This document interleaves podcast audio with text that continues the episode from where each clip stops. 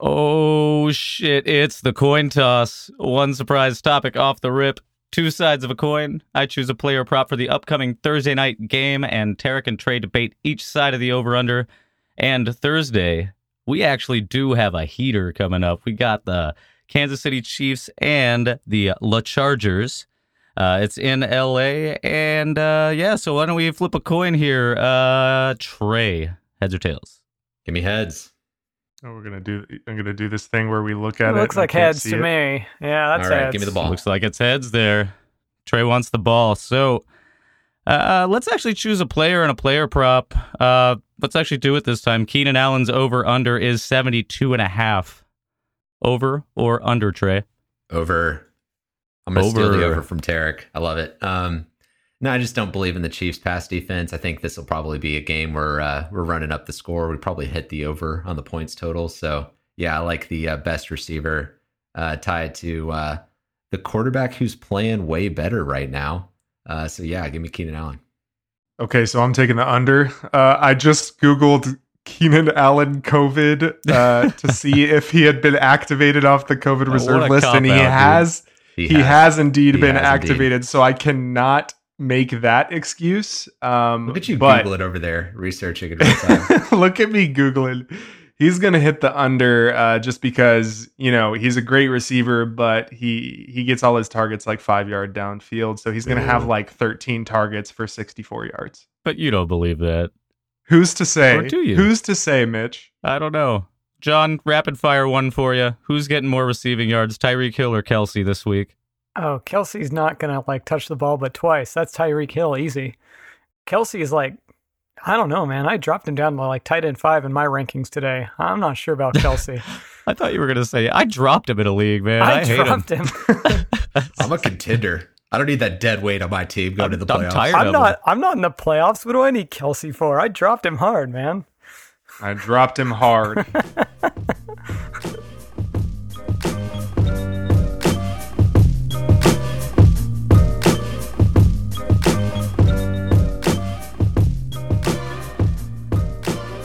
What the fuck is going on, everyone? Welcome into the Long Game Dynasty podcast, a weekly roundtable discussion about Dynasty Fantasy Football. I am your host, Tarek Angry T. Benshria. With me, as always, I get to say it once again Jon Alexander, Trey Cryan, and Mitch Yates. We got a full house. Finally, a rare occurrence these days, but Let's super go. good to have everybody back. What's going on, boys? Oh, you know, man. It was uh it was fun last week, uh just me and you, but it's even better now that we got the full team back together. I'm so excited, guys. It it actually kind of wants me to kind of makes me want to speak this into existence. I know we talked about having a little TLG retreat. We got to do it, Ooh. man. We got to we got to get together in person. I think seeing all of you here again for the first time in like what a month at least. Uh, feels good. Yeah, it'd Just the four of us, no one else. No one else. it, it would be nice to see y'all in person. I'm honestly curious what the bottom 75% of your bodies look like. Like, I've just been staring at your head for the last year, and I have no idea. Like, what, what do these people look like? Maybe they don't have legs. I don't know. Well, Jon, you did see. Well, I'm not gonna say. I'm not- gonna say 75 percent of uh, whatever, but um, you did get to see me in Austin not too long ago. Yeah, I was hammered, though. I don't remember any of that. Uh, that's yeah. fair. Well, this is this is what happens when you start a pod during a international pandemic and uh, you know, we've essentially been doing this uh remotely over Google Meet and on our evenings during the year. So it's uh yeah, it would be good to get the game back together and, and do the retreat. I like the idea, Mitch. I'm in. Summer 2022 in Charleston. We're putting it out there.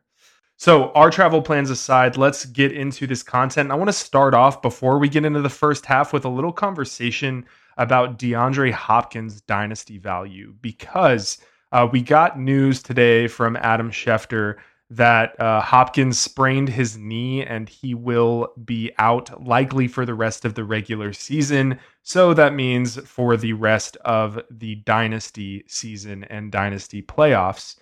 What does this mean for DeAndre Hopkins? He's going to be 30 in the offseason. You know, that age starts to get scary for dynasty managers. So let me start with Jon. Uh, what how are you valuing DeAndre Hopkins now? Oh man, I just he just I tanked him in my rankings. I just want to remind y'all, like a few months ago when we did the starter startup for our listeners league, uh, Hopkins went to me the pick after Ja'Marr Chase, and I was making the argument that you couldn't get Ja'Marr Chase for DeAndre Hopkins straight up at the time. And we are all like, no, that's that couldn't possibly be right. Could you imagine trying to get DeAndre Hopkins for Ja'Marr, Ja'Marr Chase right now? That's it's, it's not even the right neighborhood. Like he, it's been precipitous the fall, and I've taken him all the way down uh, to wide receiver 28 in my rankings. Um, I think You he's say 28? wide receiver 28 in my Yikes. rankings, you know, and he just he's played 10 games this year, I think, and uh, he's been impressive in maybe half of them. So I, I'm just I'm not seeing it. Uh, I think the age cliff has come, and uh, like I don't know, what's he worth? A, a second? I guess I'd give up for him at this point. I, I'm not I'm not optimistic about DeAndre Hopkins going forward. Trey, in the show league, uh, you just traded for DeAndre Hopkins to for your playoff push. So how are you feeling? Well, it feels bad, uh, but uh, yeah, the the trade that went down uh, last week, right before the uh, the deadline, was essentially Ridley for Hopkins straight up. I threw in uh, Josh Reynolds uh, to go along with it, uh, but yeah, I mean, I knew Ridley uh, was you know kind of more valuable to me long term than Hopkins was at that point. You know, he's three years younger, but I was trying to you know get a contending piece onto my roster, you know, to set me up for the playoffs, and of course, he gets hurt uh, two days later. So you know, such is life, but. Yeah, I mean Hopkins has a lot going against him right now. He's gonna coming up on his 30th birthday. He only had like uh target share in the 20% range this year, so he wasn't really consolidating the volume like he has in years past when he was putting up wide like top 5 wide receiver seasons year in year out. So I think, you know, after the injury news, like his value definitely is not a first rounder anymore, right? So if you get that, then absolutely snap it up. Uh, you know, that possibility. But um, I mean, obviously, I'm going to be holding him going into the offseason and looking to uh, move him if I can get anywhere close to uh, a late first in return. Yeah, I'm I'm closer to where you are, Trey. Jon, I think that's a little too drastic. Um, I think the offense kind of demonstrated that they use all the weapons and all the pieces there before he got hurt, and he was doing okay. But I think those like number one wide receiver days are definitely behind him. But I don't think he's toast either. Like he's only 30. He's a wide receiver. Um, I think this kind of puts him in the territory of like Adam Thielen and Julio Jones in like the I don't feel super great about him going forward, but he's still gonna exist. He's still gonna put up points, and um, I, I have him higher than the two guys I just mentioned. But like the Sure. older, aging guys that are still like very startable. Yeah, this is interesting because last week on the pod that me and Trey just did, um, we had a long conversation uh, about how production tends to decrease rather neatly with value. So this is going to be an interesting discussion over the offseason. I'm not ready to say that DeAndre Hopkins is done. I did move him down to wide receiver 26 in my ranking, so I'm kind of near where Jon has him. But um, I, I can see him having a couple years of production left. So uh, just hedging his age versus what he's got left versus the guys that are around him, right? Like, let me ask you, Trey, would you rather have DeAndre Hopkins or Brandon Aiyuk? Oof. Well, you know, going into next season, right? So since Hopkins essentially has no value this year at this point, I mean, I, I guess I'd go Aiyuk, right? Because uh, you still think uh, Aiyuk's got that ceiling. Uh, the reason, like, we were all buying into him last offseason. And, you know, the last few weeks, he's kind of shown, you know, he, that he's that receiver that we, you know, kind of wanted him to be. So, yeah, I'd take Brandon Aiyuk here. I do think there is some reason for hope with Hopkins just because he does seem like he's been hampered with injury. Uh, and we just don't know how much that kind of played into the, you know, low target share this year versus, you know, the beginning of the end and his, you know, eventual age cliff. Jon and Mitch, I, I would imagine y'all might disagree with that take, Aiyuk over Hopkins. What do, what do y'all think? It depends. Uh, I don't know if I can make that decision in a vacuum. I can see Okay. both sides to that depending on whatever situation I was in. If I'm looking at like just straight up in the vacuum, I guess I lean towards Aiyuk just because he has more time. And Sure. But I, I can definitely see scenarios where I'd take Hopkins though. Okay. I I I have them back to back in my rankings, 28 and 29. It's flip a coin for me. Okay. So yeah, context dependent. That's a that's a completely reasonable answer. Hey, when it's close, when it's close, go with the side of youth. I like it. All right, let's kick off this first half. And just as a reminder, uh, each of us are giving two insights based on the Week 14 slate of football, in which uh, we're trying to give our listeners an edge on their league mates in their dynasty leagues. So we'll kick off with Trey. What is your first insight? All right, so I want to do a quick value check on Saquon Barkley because uh, this is a guy who I drafted in the first round of our show league uh, startup draft last summer. And honestly, right before the trade deadline, I was seriously considering uh, making a move to get him off my roster for guys who were, you know, going to be more reliable for the playoffs. So right now, he's down to running back 12 in keep trade cut, which is seems pretty low to me. And the two guys right ahead of him are Derrick Henry and Nick Chubb. Now, Henry's three years older and Chubb is one year older. Both of these were not guys before this season who we considered pass catching running backs, right? So if that's the price on Saquon Barkley, that really feels like a buy to me.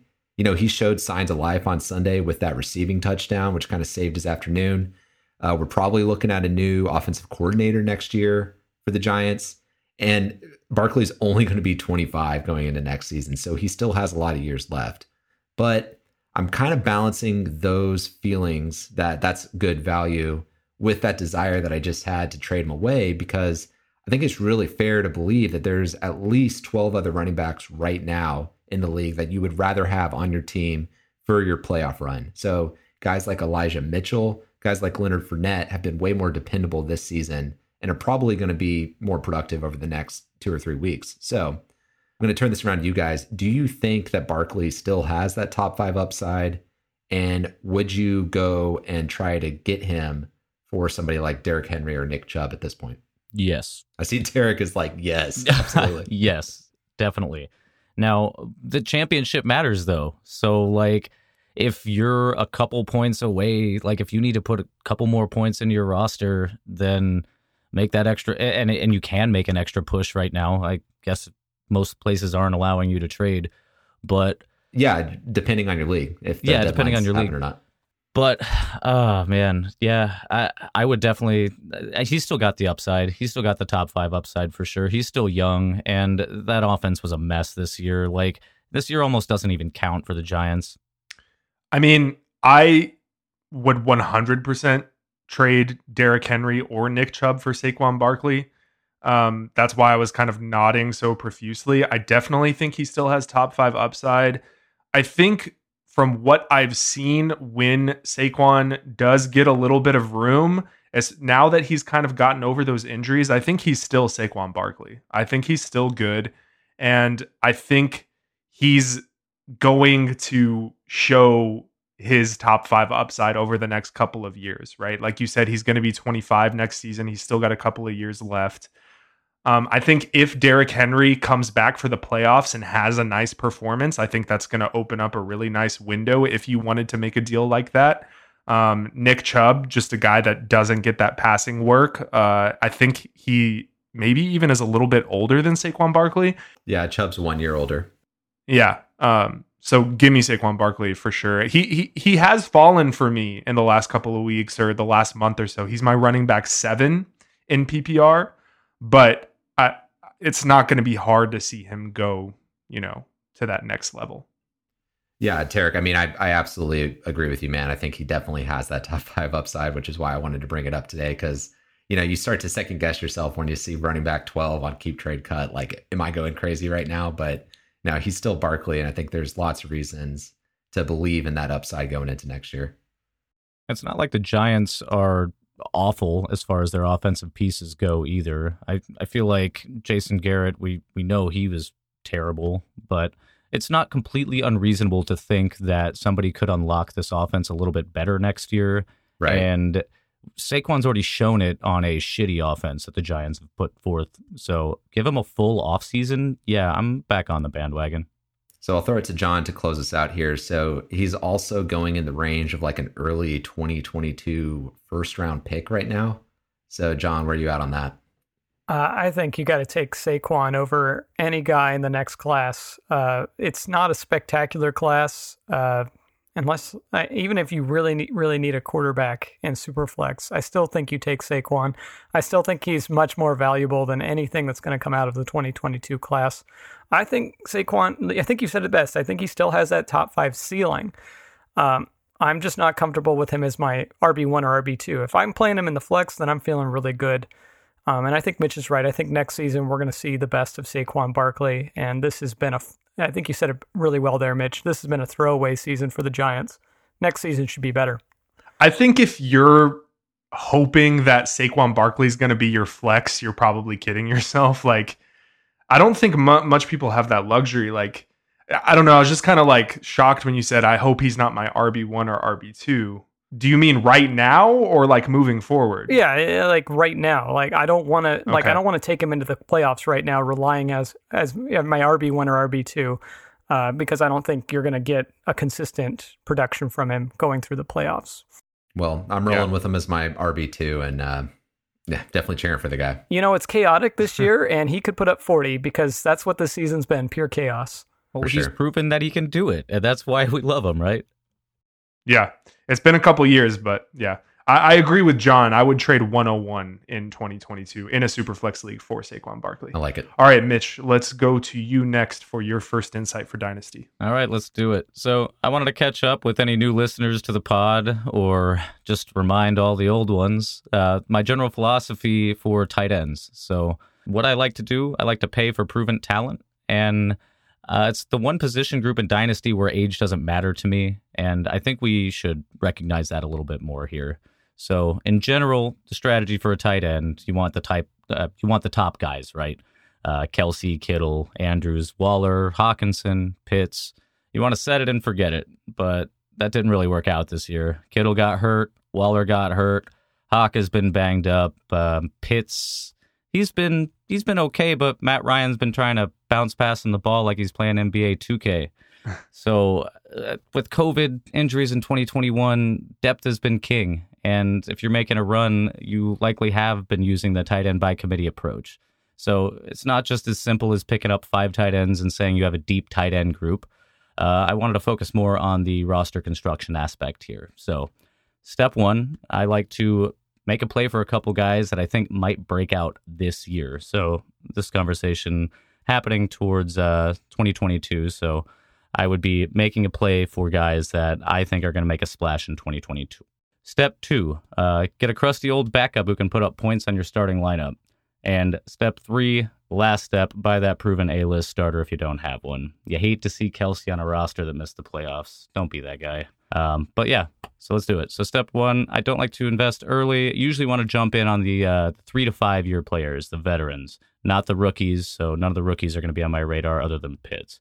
The targets this offseason were Dawson Knox, Irv Smith Jr., Jonnu Smith, Hunter Henry, Mike Gesicki, guys like that. Uh, the age window and individual promise for those players boosted them all up in my rankings and highlighted them more as important than the tight ends that have proven that they're average, like Austin Hooper or Evan Engram, Higbee, etc. But I'm not a wizard. I can't see the future. I didn't know Jonnu Smith was going to be awful or that Dawson Knox was going to be tight end four overall. But I got them both for cheap, and that's the important part here. So, step two, the crusty old backup. So, when we started off this pod early in the earliest episodes, in my original rankings, I gave Gronkowski his own tier basically me saying, I don't know what the fuck to do with this guy. Uh, I put him at like 10th overall. Uh, correct me if I'm wrong, but I think he was like in the 20s or 30s, guys, just in general. Mm-hmm. Um, and people were in, afraid to invest in him fresh out of retirement because, you know, uh, that's just it. He's old and we're playing Dynasty.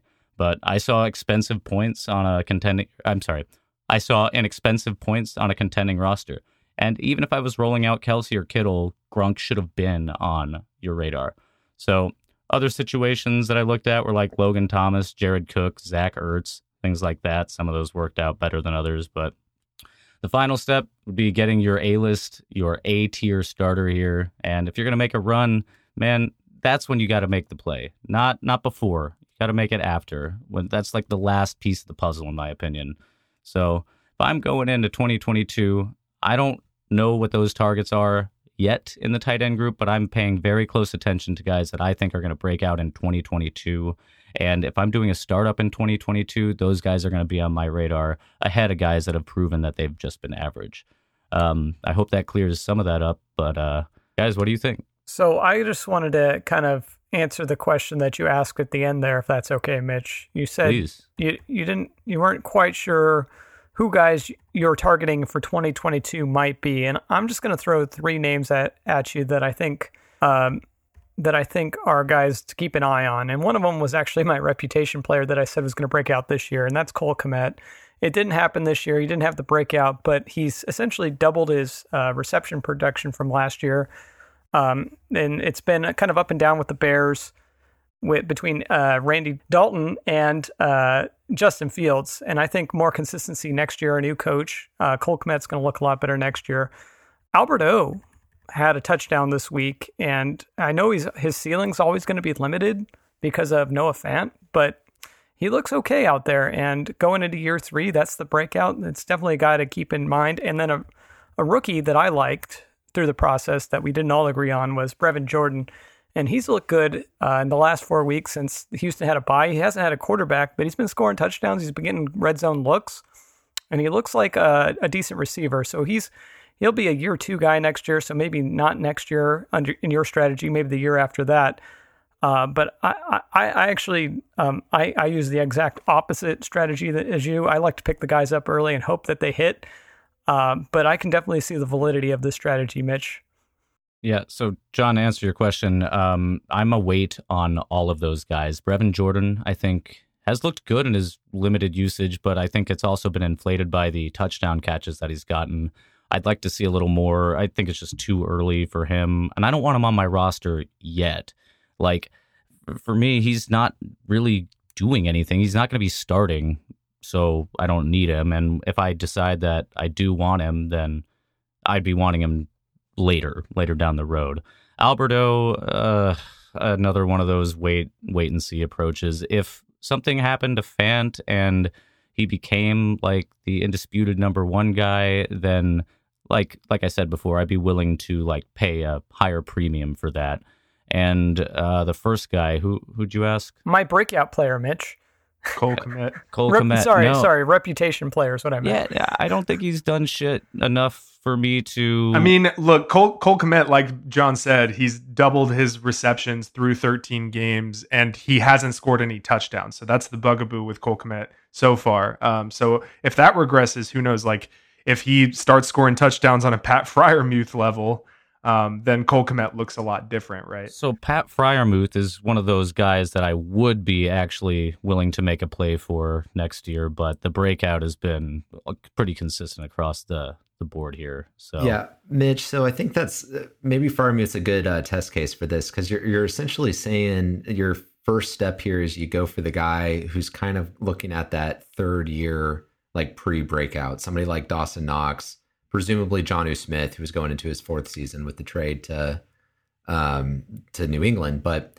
I mean, Freiermuth is already post breakout, like like post Well, that's what I'm saying. Like. He's yeah, he's already so like. guy. Are, you're saying you this like Freiermuth is part of this kind of strategy that you're laying out here for us? No, because he qualifies for me as a proven guy. He's already shown me that he can handle uh, like that tight end one role He's in Pittsburgh. he's proven that he can score a lot of touchdowns. That's for sure. And just for clarification, Jonnu Smith was not traded to New England. He went there in free agency. Yeah, sorry, it's free Um, agency. He's yeah. somebody that like he's a, a hot enough player for me to like want to jump on there.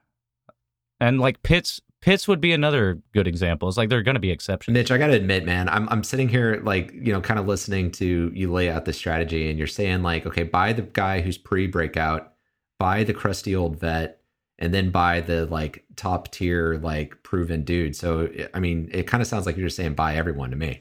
Right. And it's a process, right? Like this is not like a go do all this in one day kind of thing. Okay, so do this, then do this, then do this. It's it's a roster construction. So basically, uh, where to start with your roster when your roster is progressing and ready to go, that's when you pull the trigger. Is what I was saying. Yeah, and I'm not I'm not trying to uh, talk shit on your strategy here because I mean you you absolutely hit on Knox and and Gronk, so props to you for that. But uh, it, the thing I like about this is this is absolutely like a quintessential Mitch strategy. So like this is something that you know I've seen you do in like multiple leagues now, and like you know it's different than you know how Jon and I approach the position. Uh, Trey, yeah, I take no offense, man. I totally get it, and it's very difficult to explain. Like I mentioned, it's it's a tough strategy to articulate because it's we're trying to offer actionable advice in dynasty leagues, but everybody has a bit different of a roster. Uh, different situations call for different players and completely different things. And I, I think that like if you break the strategy down, it can work for all your situations here. So, so it, can I attempt to distill it? Yes. Like the bottom line is identify the players that you like in those three categories and then track what their price is. And when you see a price that you feel like is under what you're willing to pay, that's when you strike on those on those three different categories. Is that a way to like be actionable about it? I think so. Yeah. Okay. Because I, I think it's it's really about delineating those three categories and then identifying the players you like in them. Got it. Got it. So by I mean by that uh you know logic then we should be selling Kittle and buying Waller, right? Absolutely not. no, George Kittle forever. But uh, that's a, that's a conversation for another time. Let's move on to my first insight here, coming out of Week 14. And there's a few underperforming top eight dynasty quarterbacks that I want to highlight. And that's Dak Prescott and Russell Wilson. And the basic insight here is not to panic if you roster them and going into the offseason, they will probably be prime targets for me in Superflex leagues.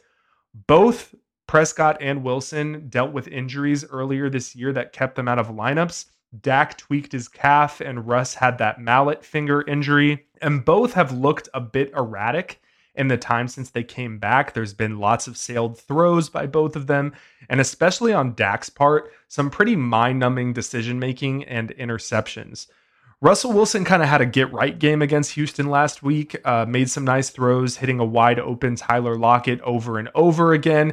Still not connecting great with DK Metcalf, although there there was a little bit more intention to get him involved last week. Dak, on the other hand, might have had his worst game of the season against Washington. Uh, like the defense of Dallas just saved that game. So Russ just turned 33 and Dak will be 29 over the offseason. That's plenty of runway left for a dynasty quarterback. Russ might be in a different situation next year, maybe New Orleans, maybe New York, who knows. And Dak, he's not going anywhere.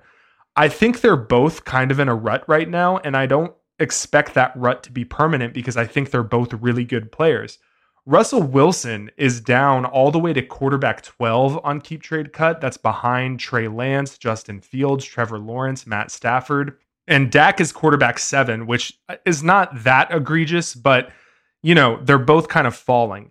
If they continue to struggle down the stretch, I think you're going to have maybe a protracted buying window over the first half of the offseason these are both guys that I would spend two firsts on in Superflex. And that's a big overpay according to Keep Trade Cut. So what do y'all think? So I, am really glad you brought these up because I uh, I might have just started talking about Dak on my own if you hadn't have done this. But uh, yeah, so Russell Wilson was actually a guy that I was targeting uh, for this playoff run in TLG. So I sent out a low ball offer to Crappy Duster trying to get this uh, uh, you know QB 12 uh, value and take advantage of that. And you know, unfortunately didn't get the deal done. But uh, I think he is kind of primed to turn it around over the uh, last uh, few weeks of the season here. Uh, of course, the issue is that offense just hasn't looked right. And they, it's been the low volume attack that we were kind of worried it was going to be going into this year. So uh, I think Dak at QB7 is absolutely right for him. I think Burrow has kind of firmly passed him up into that top six range. But Russell Wilson at 12, that's that's screaming value to me. And I think uh, I would take him over Lance Fields Lawrence at this point. Still. Mm, Lance and Fields, yes. Uh, for me anyway. You're still you're still holding on to I'm, Trevor I'm Lawrence, right? You're gonna. I'll, I'll oh, you are gonna talk about him later. I will. I will. But I mean, Russ and Dak, like, yeah, that's absolute value. QB twelve. I've been trying to lowball crappy duster all season. I would have been pissed if yours actually worked. So, yeah, I, if if I can buy Russ, probably what got two more good years. Oh, he's, he's 33. 33. He's got at least like five or six. Uh, yeah. Well, I mean, okay, but two that you feel like really, really good I right? I feel Okay. great about Russell Wilson for five more years. Yeah, five Great. years is too too much shit can happen in five years, bro. Well, I'll say this: I don't feel I don't feel great because I am worried if he stays in Seattle, we're going to get another year like this where they're like refusing to pass the ball like as a at the top half rate that they should be doing with a quarterback that good. I, I'm right there with you, Trey. I think that I don't know. There's there's some weird red flags, like Russ walking back saying, "Oh, I never said I wanted to be traded, and I want to be in Seattle forever." Like I don't know. It just doesn't feel right to me. I'm willing to pay two first for him, like you are, Tarek, is Yeah. pro- provided that Yeah. he's in Pittsburgh or New Orleans. I don't got a good feeling about Or the Denver Seattle thing. or New York. It, basically anywhere. Yeah, I think I think Russ still has the juice, but I this thing in Seattle, I think the marriage is over and they're just like they're staying together because of the kids. Like just cut the cord already. All right, well said. Let's move on to John and our final insight of the first half. All right. Speaking of my kids, uh, I'm gonna go. I'm gonna I'm gonna I'm gonna do John's something. son. my son, no, he's he's my dad. Uh, he's yeah, he, he's like ten years younger than me. Uh, I think this is something I've been waiting to do all season. I've just been waiting for the opportunity. I've been alluding to it on various episodes, but I want to talk about my favorite buy low in Dynasty right now, and that's Van Jefferson. Uh, I'm very excited about this because uh, ever since Robert Woods got injured, and I wasn't excited about that because I love Robert Woods, but ever since that happened, and they brought in OBJ, Van Jefferson has become more prominent in the Rams offense uh, since week 10. During that span, Van is wide receiver 23 in PPR with 14 receptions, 250 yards, and three touchdowns. Now, right now, Keep Trade Cut has him valued as wide receiver 40, and DLF has him as wide receiver 63. My personal rankings have him at wide receiver 31, which is close to his actual wide receiver 29 finish during the fantasy regular season here through 15 weeks. Uh, sorry, 14 weeks.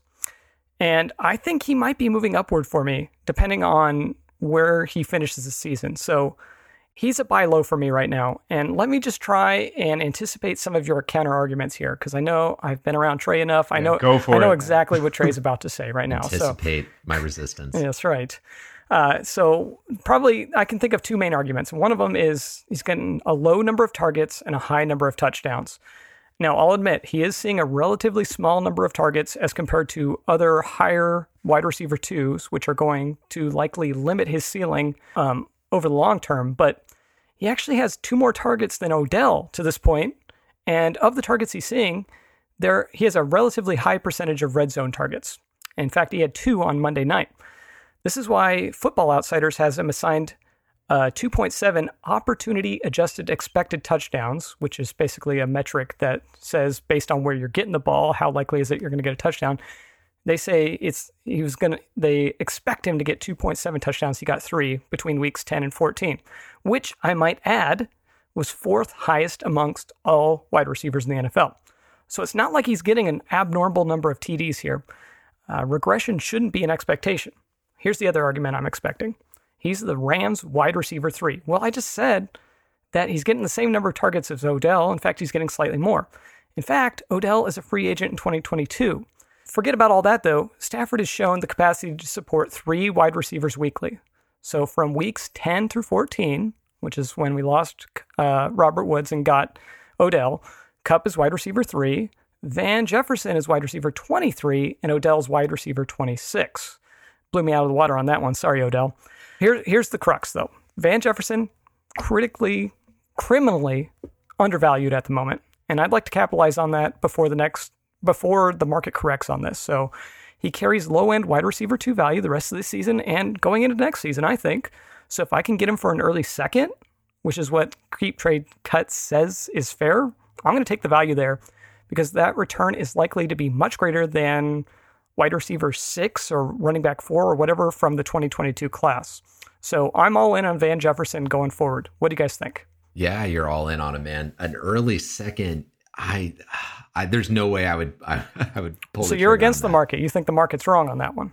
No, I yeah, yeah. I mean, I give me the early second because I mean that puts you in. I, I know it's like risky territory, but it puts you in the same range as guys like you know Brandon Aiyuk two years ago and you know Jaylen Waddle this year. So um, there's some good value that falls in that range. So uh, I would kind of prefer the draft pick, but I think the main reason for me is actually more towards the second counterpoint that you uh, you raised here because Kupp is definitely coming back. Yep. Woods is coming back. Yep. And I think there's probably a pretty good chance that they bring back Odell Beckham and he is a part of that offense going into next year too. So Van Jefferson could potentially be, you know, fourth in that passing offense. And you're absolutely right. You know, Stafford and that Rams offense can support three startable fantasy wide receivers, but I don't think they can support four. I agree with you there. So yeah. somebody is somebody is going to lose out there, and I think Van Jefferson is at risk of being the the last man standing.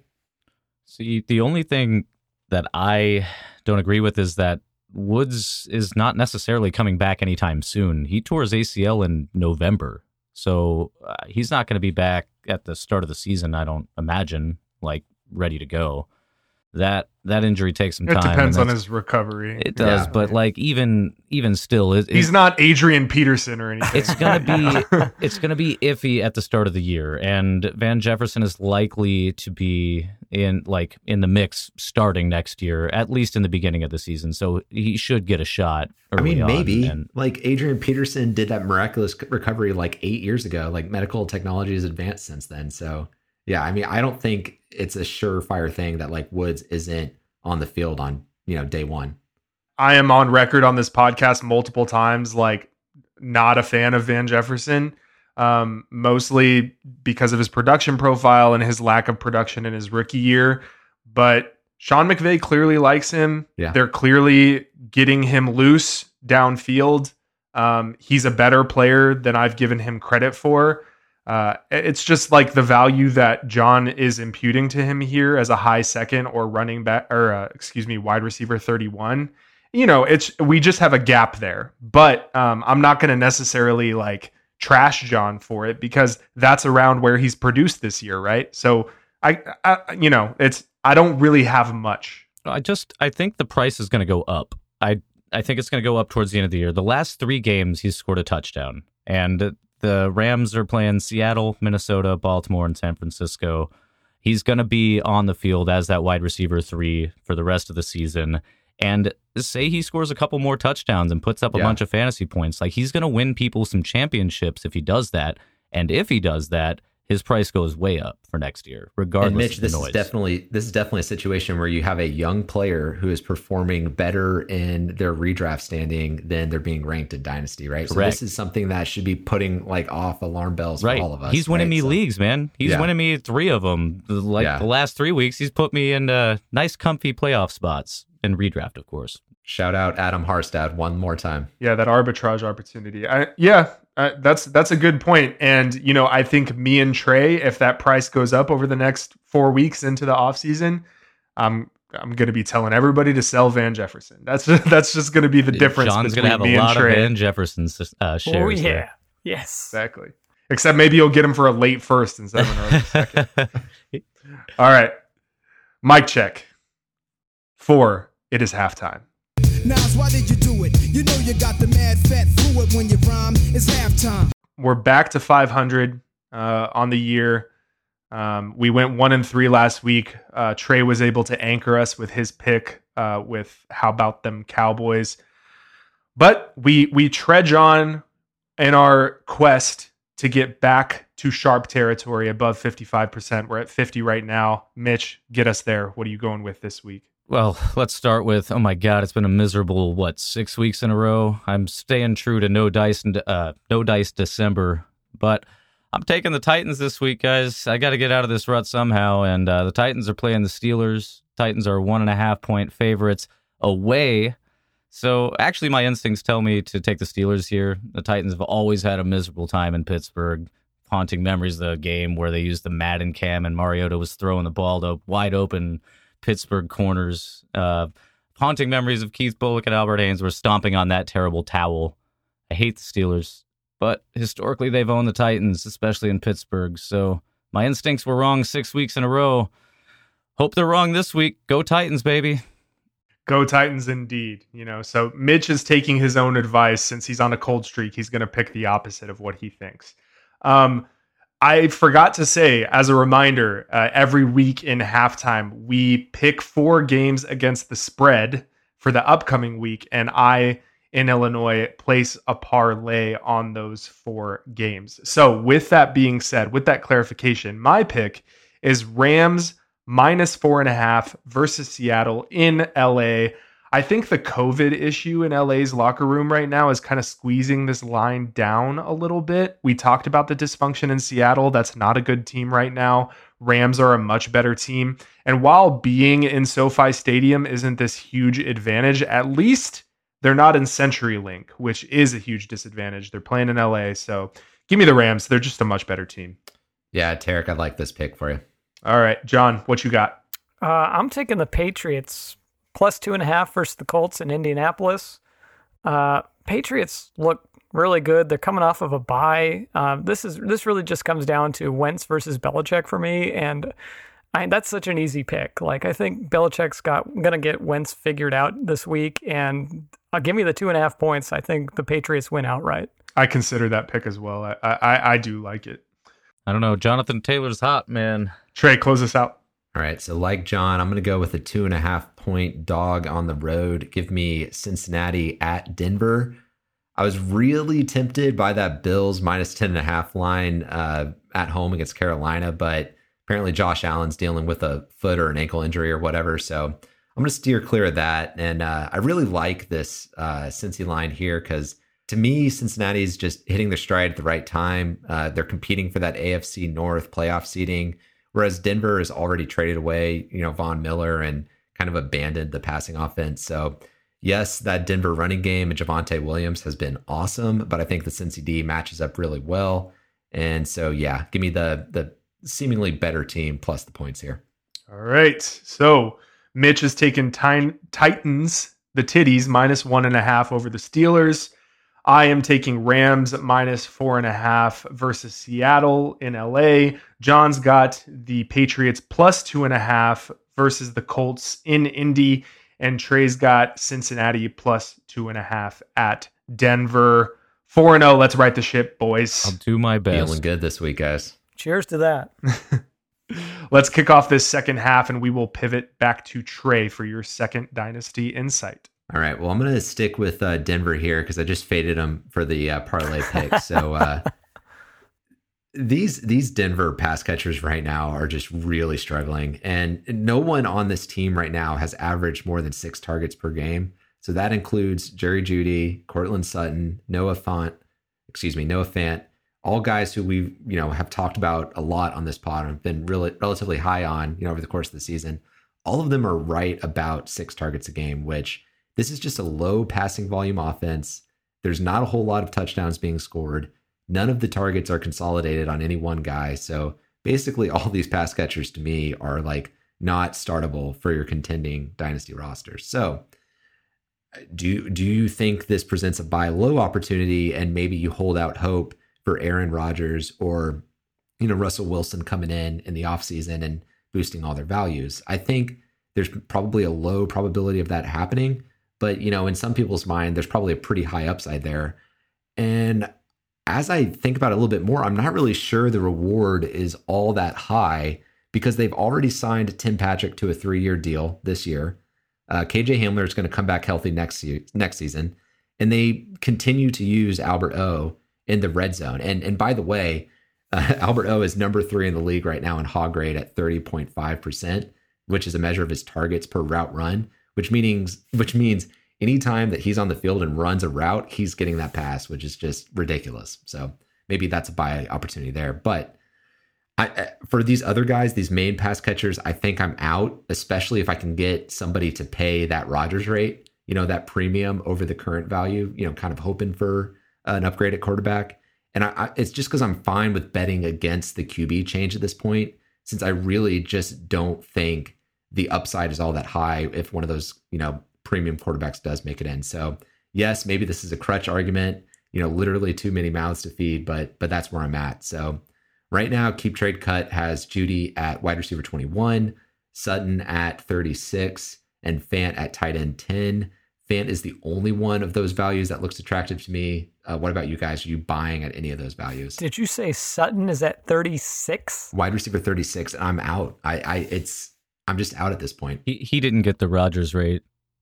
Dude, they, for whatever reason, they signed him to this like multi-year deal and they stopped throwing him the ball. It's crazy. Yeah. It it hurts it hurts me being my reputation player and dude, he's not on any of my starting lineups and or or getting anywhere near them and he's on a lot of teams of mine and there's really nothing you can do. I'm not selling him. Uh like Right. I'm not taking what I yeah, can you get. can't Like, sell him at wide receiver 36 Yeah, value. so right? uh, you know, I'm stuck like Chuck, man. Just parking him on the bench. Yeah, and that's why I'm saying like maybe you can get somebody to like re- overreact to the rumor mill, right? If like you know Aaron Rodgers and Green Bay get eliminated in the first round of the playoffs, like maybe there's a buy window that comes up. But uh, yeah, I, I know what you mean. Like it's hard to move them at that value because you know we had really high hopes for these guys coming into this season. I've followed the Broncos closely enough to know that the guy who's signing these wide receivers, the general manager, he's smart. He's got a plan and it's good. The coaching has been terrible. The play calling has Yeah. been awful. I don't expect that like you're saying, I don't I don't think necessarily Rodgers is there, but I think it's highly likely that a new play caller is going to be in there and a guy who this GM wants to bring in who's going to unleash these wide receivers that he's paying for. So while I agree that maybe there's not going to be a Rodgers bump, uh, I do think that these guys are going to be fantasy relevant next year with some new play calling. And maybe that means that Javonte doesn't have quite as much uh, production next year, and that's something we need to think about. But I think there's a pretty clear pan, uh, plan here, and I, I, it's like if I can get Sutton for wide receiver 36 value, like gosh, I don't think anyone's going to sell him to me for that. But I, I think next year is going to be much rosier. Yeah, Trey, to answer your question, uh, I'm probably not buying at any of those values. I think if I saw Jeudy dip a little bit more, it, it kind of seems like Jerry Jeudy hasn't taken that much of a hit from this lull over the last couple of weeks, which is a little bit yeah, surprising. he hasn't been me. producing either. I mean, he came back from the injury and he got a couple of relatively, it wasn't even super high target games. It was just high relative to Sutton, you know? Um, and I kind of, from those two games, I actually flipped Jeudy and Sutton in my rankings, and that's held steady for me. But if I see Jerry Jeudy get into the like the high 20s, like in between 26 and 30, I probably buy at that at that price.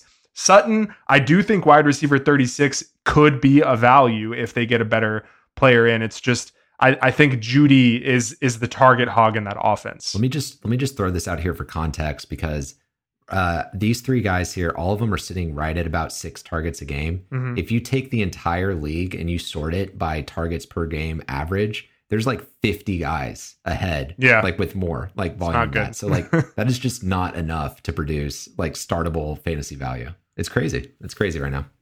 All right, Mitch, let's move into your second insight. So I was considering doing a segment on a player that I had to have going into next year, and according to their current price, I landed on three guys that are all on the same team. Those guys: Trevor Lawrence, Travis Etienne, and James Robinson. Uh, none of those current wide receivers are on my radar, though. Uh, and this is all rooted in my belief that Trevor Lawrence is good, and good players make players around them better. And uh, when your quarterback's that player, magic happens. Like, look at the teams with the Brady's and Rodgers and Mahomes of the world. So, if you would have asked me in preseason, I would have had the opposite point of view, though. I would have said T Law would have progressed maybe into the season, put up some real QB1 promise, and uh, maybe found a buddy in the passing game. I hoped it would have been Laviska Shenault, but here we are. And uh, I thought he'd be too expensive going into next year. Uh, he, after all, was the number one consensus player off the board in a superflex rookie draft. Um, I would have thought James Robinson and Etienne would have both been valuable assets. Uh, J. Rob being the early guy, Etienne being the, the third down back, but that didn't work out either. And even though I thought uh, Urban Meyer would be bad, I don't think any of us saw him falling flat on his face with a handful of butt cheeks, you know? so He here's the deal. does like those butt cheeks, man. that's for sure. He's a weird dude. He's a weird dude and a bad coach.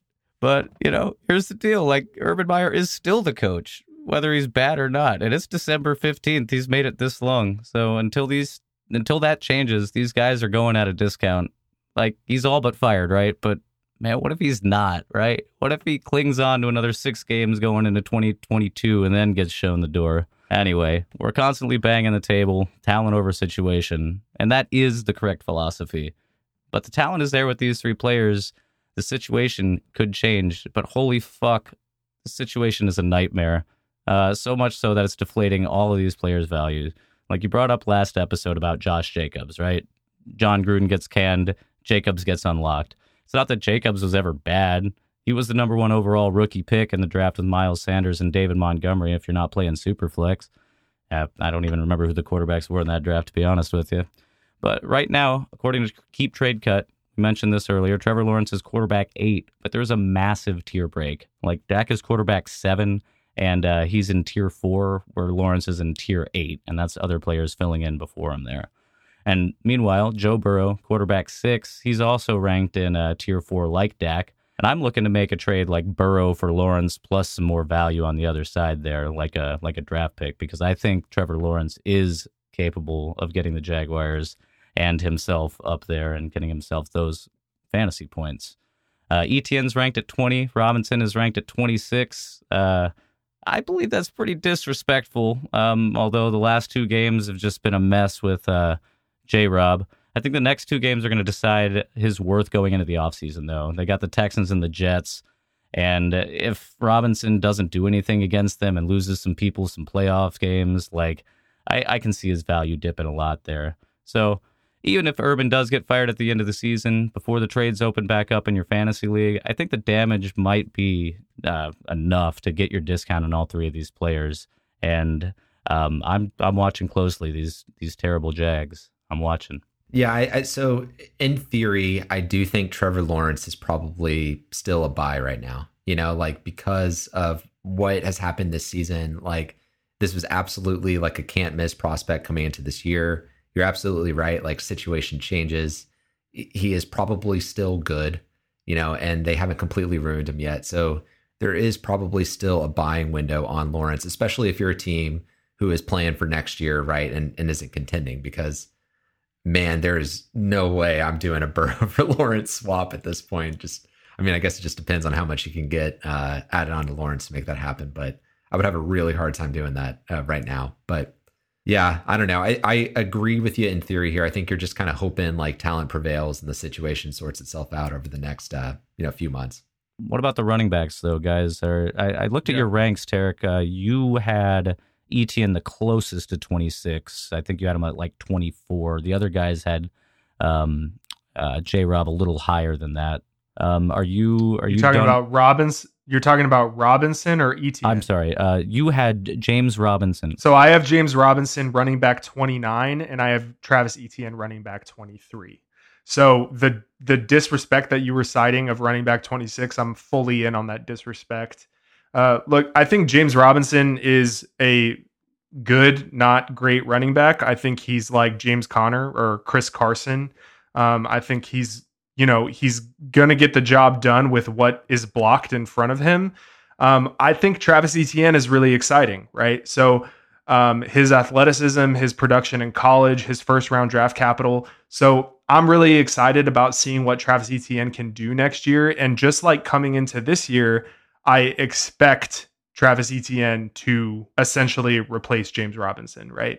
So um, I think Travis Etienne is more of a buy than James Robinson right now. So I'll I'll throw it back to John then. Um, we all hated on James Conner. We still hate on James Conner, but we used to too. Do you think James Robinson could be next year's James Conner, where he just kind of falls so far and John, do you think James Robinson's going to get 18 touchdowns? Uh, no, I don't think the Jaguars are going to get 18 touchdowns, man. Um, I feel, I feel I, like this might be a loaded question. Have the Jags even scored 10 touchdowns this year? this is the first time they've been shut out since the 90s was against the Titans. So uh, yeah, they are the best team I'll, in the I'll, NFL. So I'll say this about James Robinson: he has persevered in terrible situations, and I believe that I think not the last few weeks. Yeah. Well, well, you can't put up points if your coach doesn't put you on the fucking that, field. I know, I know, I know. You, yeah. And when you've got Trevor Lawrence, and I agree with Mitch, I think Trevor Lawrence is a very good football player. I think he's very intelligent. And when you have Trevor Lawrence advocating for James Robinson, I think that yeah. matters. Um, that says a lot for me because I, I agree with you, Mitch. I think Trevor Lawrence is still a buy. Uh, I and if Trevor Lawrence thinks James Robinson is the best player that the Jags have, then yeah, I think that he's got a role to play next year. But I, I tend to agree with Tarek as well that Etienne's going to be the lead back next year just on talent alone. But we'll see. You know, Etienne was an Urban Meyer guy, and with Urban Meyer presumably gone, let's hope uh, things change. So I'm not I'm not counting out James Robinson just yet. Trey, do you think do you think Travis Etienne is a buy right now? And Etienne is one of those guys who I, you guys know, I absolutely loved. So I was, I was gutted by the uh, the injury, and uh, you know, with the way this season has gone, maybe it's kind of a blessing in disguise that he hasn't been there and just uh, yeah had his value trashed with like everything that's happened in Jacksonville this year. I am. It, it's just such a mess right now. Like I think you have to look at Etienne as a value. You know, mm-hmm. I, I and I think there's probably reason to expect that if you got Etienne now, like his value is going to increase between now and like the week one of you know sure. next year, right? So yeah, um, just from that perspective alone, it looks like a buy to me. But eh, you know, I can't predict how this is going to shake out with the new coaching staff and and who's going to get used. But if if I had to bet, I would bet on the side of the draft capital here let me transition into my insight by just saying like I essentially agree with what most of Mitch said in uh, his, you know, uh, insight about these Jaguars players. I do think Trevor Lawrence is going to become even more of a value. I think he's going to dip a little bit more. Um, and I think Travis Etienne is a buy. I think James Robinson's value is about right, but it, it remains to be seen. May I say one last thing just to comment on Trey's comment? Uh, he said things are just such a mess right now. And that's exactly what I'm trying to capitalize on here. Right. It's just like I get what you're saying. just such a gross situation, and nobody wants a part of it. That's why I want a part of it because I think that that's about the lowest that I can get all these players at. So, uh, and I think that like I don't know if they're going to get rid of them right away, and if things are still messy when your trade window opens back up, like it's time to get in on that. Look, you didn't talk about the receivers at all, but I did buy low on DJ Chark on a uh, rebuilding roster a couple weeks ago, and I feel pretty good about it because I think like we've seen that Shenault isn't really the answer, and Marvin Jones is washed. So I kind of like you know Chark's ability to step up next year, coming back healthy. Uh, you know, yeah. with T Law taking that next step. So it's a sneaky, super, super buy low for me. Yeah, it's all just kind of a dart throw for me because I figure they could just bring in another wide receiver anyway that's not on their current roster. And quite frankly, they've all looked pretty below average. So, all right. So, uh, my second insight uh, it's a little bit of a contentious issue, at least uh, if you kind of take the temperature of both Twitter and our uh, league group chats. So, let's have this Najee Harris conversation that's been raging over the last few weeks. I have Najee Harris as a low end running back one, and all of you have him between running back three and running back five. And he's running back two on Keep Trade Cut as well as in DLF ADP. And you know what's not to like about a rookie running back drafted in the first round who has the most weighted opportunities in the entire league? What's not to like about a man his size that has that nice of hands. He's got that 15% target share as a running back, although that's propped up a little bit by that 19 target game. Let's not forget that. Running back six in fantasy points per game as a rookie. So why the fuck am I such a hater, y'all? Low end running back one. Volume is wonderful. I think there's a happy medium between there's kind of two parties of people, and one party says, volume is everything in fantasy, right? And there's another party of people that say chasing volume over talent is a fool's errand. And, you know, I think there's a happy medium there. Volume is the clearest path to points, and it's relatively sticky year over year. But I think right now, at least in this point in Najee Harris's career, volume is truly all we are relying on with Najee. And that concerns me. There's a few metrics out there that are really worrying to me He's number two overall in yards created. Wow, that's great. But look, he's actually number 31 in yards created per touch, which is quite average. He's running back number 140 in expected points added. That's uh, via player profiler. Number 47 in fantasy points per opportunity. He's averaging about negative 0.4 rushing yards over expectation, which is a PFF stat, meaning he's leaving almost half a yard on the table every time he rushes the ball. These things concern me, but he does get the volume and he is a tank of a man who can handle that volume. And that's why he's running back nine for me. But I just can't bring myself to rank him above players whose talent is demonstrated over several years, like Alvin Kamara, Austin Ekeler, Dalvin Cook, or younger players that have shown a lot more juice in their opportunities, like Javonte Williams. Him at running back two prices is a screaming fucking shrieking sell for me. Yeah, yeah, Tarek. I, I would absolutely sell him at that price. I, I think I have Najee ranked at running back three, it looks like.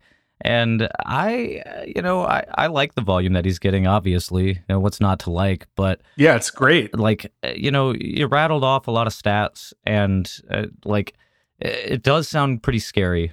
But from what I've seen, he's passed my eye test, and he looks he looks fluid. He he's got good hands and he's a he's big, you know. So I expect I expect more out of him, and I expect him to improve on these things that uh, that he's not doing very well. Like he's getting tackled in the backfield a lot. Like the Steelers don't exactly have a. I, I think that narrative is. I, I think that narrative is overblown. I think if you if you look at his yards created and you look at how many defenders he's meeting in the box, or you also look at his contact numbers behind the line of scrimmage, there's like 18 backs higher than him in that metric, including Aaron Jones and other players that are far out producing him on a per touch basis. You know what this reminds me of? Uh, Josh Jacobs. Um, we early in his career, we were we were talking about how much volume he got and how he just wasn't really doing great with it. Like he was doing okay with it,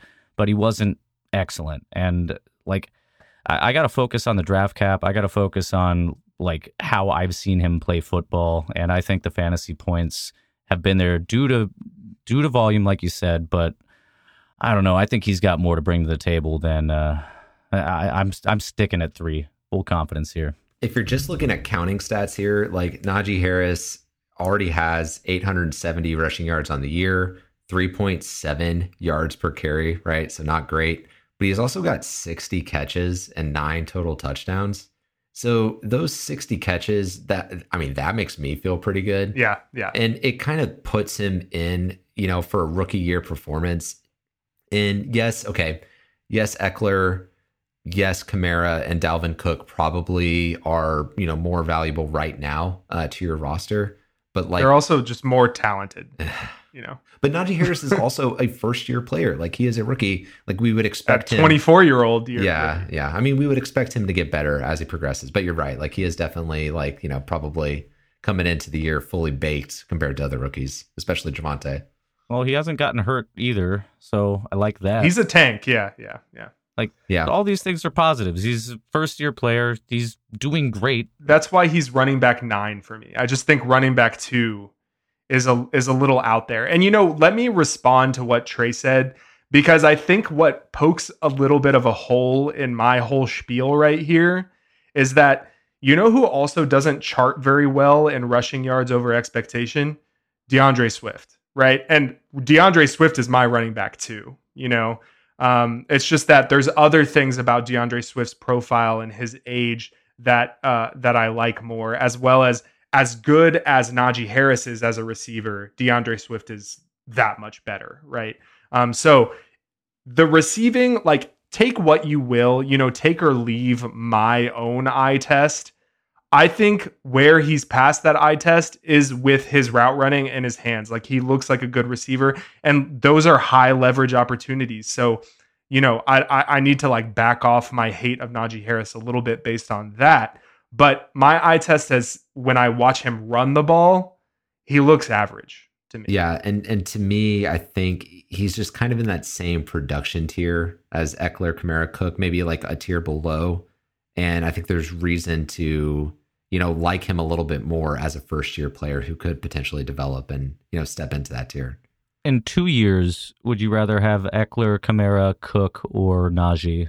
Uh, probably Najee, but there's two years of a lot of production in, between then and now. You know. Also, Najee's going to be 26 years old in two years, right? Right. So I'm just saying, you know, year and a half. Start scaling it back, and like I don't know, in one year I might have a different answer. So Yeah. I, I think Yeah. that it's fair to rank him this high. I think he might be NFL future. Javonte Williams has like about 100 yards rushing less than Najee Harris on almost 100 less touches. Yeah, it's incredible. Right? So, like, I Javonte Williams over Najee Harris all day, in my opinion. What do you think about that, John? Oh, I think Javonte's definitely the better running back, but Najee's running back four through 14 weeks. Like there's nothing there's Yeah. nothing to dispute about that. He's had an excellent rookie season.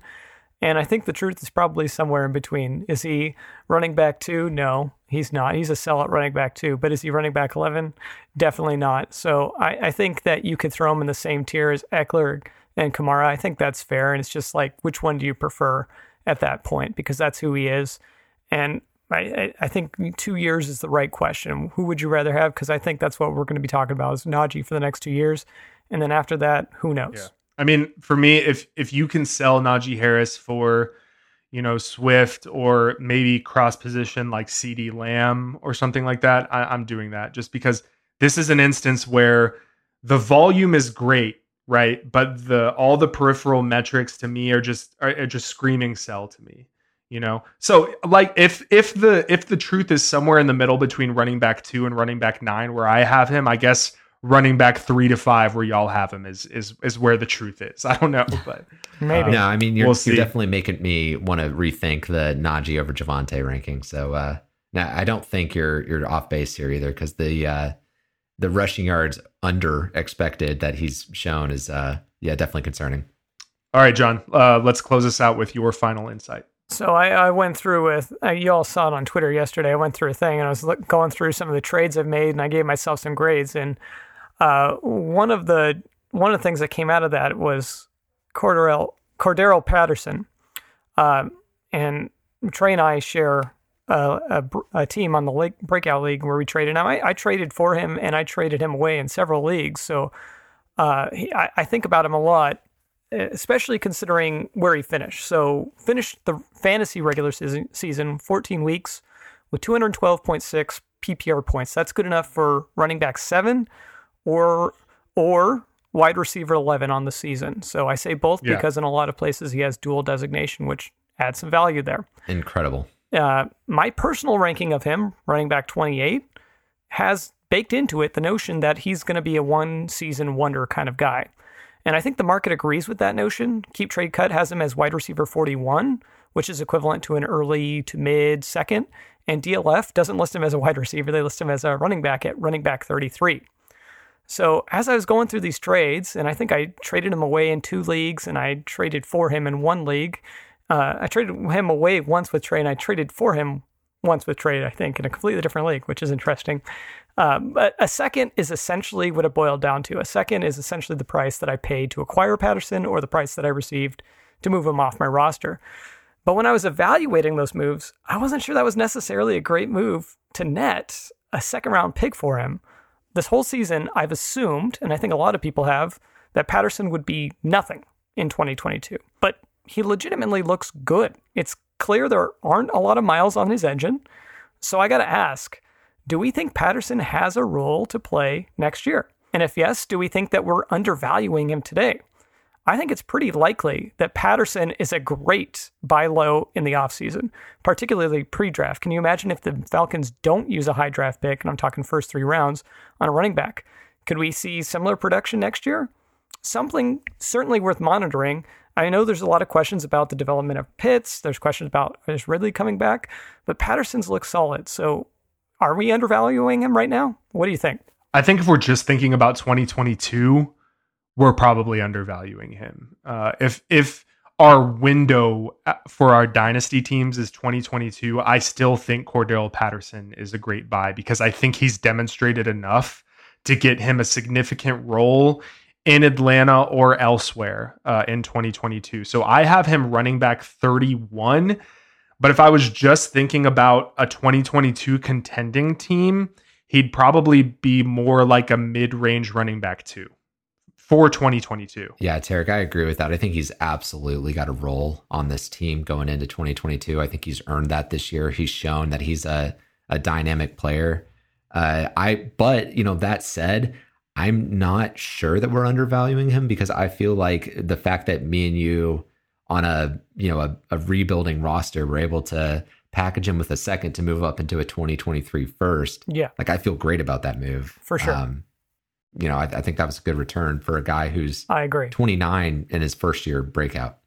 So, John, you brought up if they don't take a running back in the first one, two, or three rounds, but I don't. I don't know if that really matters either. They brought in Mike Davis to be that early down guy, and like it, it doesn't really matter if he sucks or if he was any good because Cordarrelle Patterson plays his own kind of role in that in that scheme. He's he only gets like four to seven rushes a game, so honestly, Uh, no, I mean, are you saying that if they if they draft Isaiah Spiller in the second round, you're not going to be worried about Cor- Cordarrelle Patterson? Not really. No, I still think that he can get himself like four to seven carries a game. I don't think Mike Davis is the answer. Like, Yeah. if anything, he can kick rocks. So Yeah, uh, he's going to be involved. We don't know what's going on with, um, oh God, Ridley. We don't know what's going on with Ridley. So uh, he might not even be back next year for all we know. So I think he's earned his role on the team. And whatever that means, means some fantasy points, in my opinion. So he'll be starting.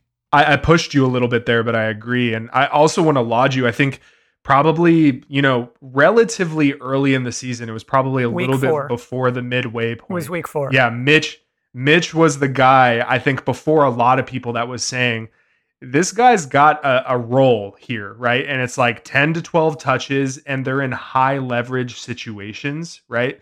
That's that's where the fantasy points are. Is it's not only that he's getting 10 to 12 to 15 touches, it's that he's getting those receptions and he's getting those red zone looks, right?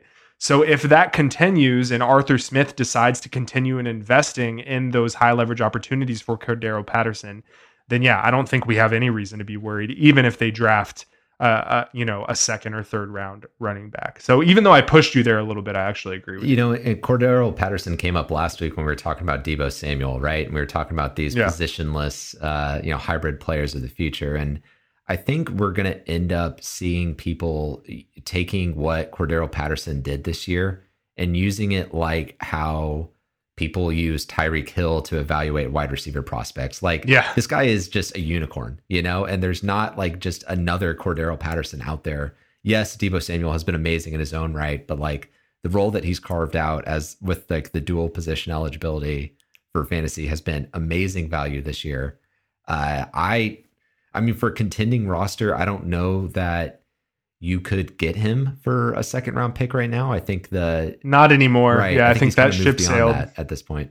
I think I think it's one of those things that y'all did relatively early relative to Cordarrelle Patterson's values. You probably have to give a first to get Cordarrelle and a second or equal value back. So something fun did happen though. John did trade me Cordarrelle Patterson for a second round pick, and uh, we are actually matched up against each other in a playoff game this week. So I'm rooting for Cordarrelle Patterson to, you know, take care of business. John, how are you feeling about that trade right now? How you feeling about that second round pick you got there, buddy? I, I've got him started in a different league thanks to Trey. So yeah, go go Patterson, I guess. I'm too I He's- he's spread moved out. around a lot between the three of us, but uh, yeah, the fact that um, John let him go for a second in uh, a one QB league that uh, that seems like a little bit like selling low now and looking back on it. Yeah, you know, I yeah. did I did worse, and I mentioned this in a previous pod. Um, so I was like the first to the selling him party, uh, like right when it started to happen, and I sold him for two thirds and feel really bad about it. Boo. I did it too early.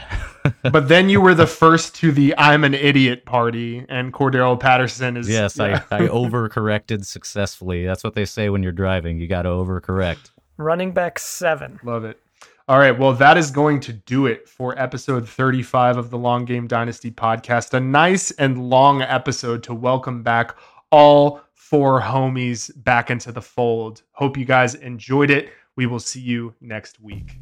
Bye. Bye bye. Adios.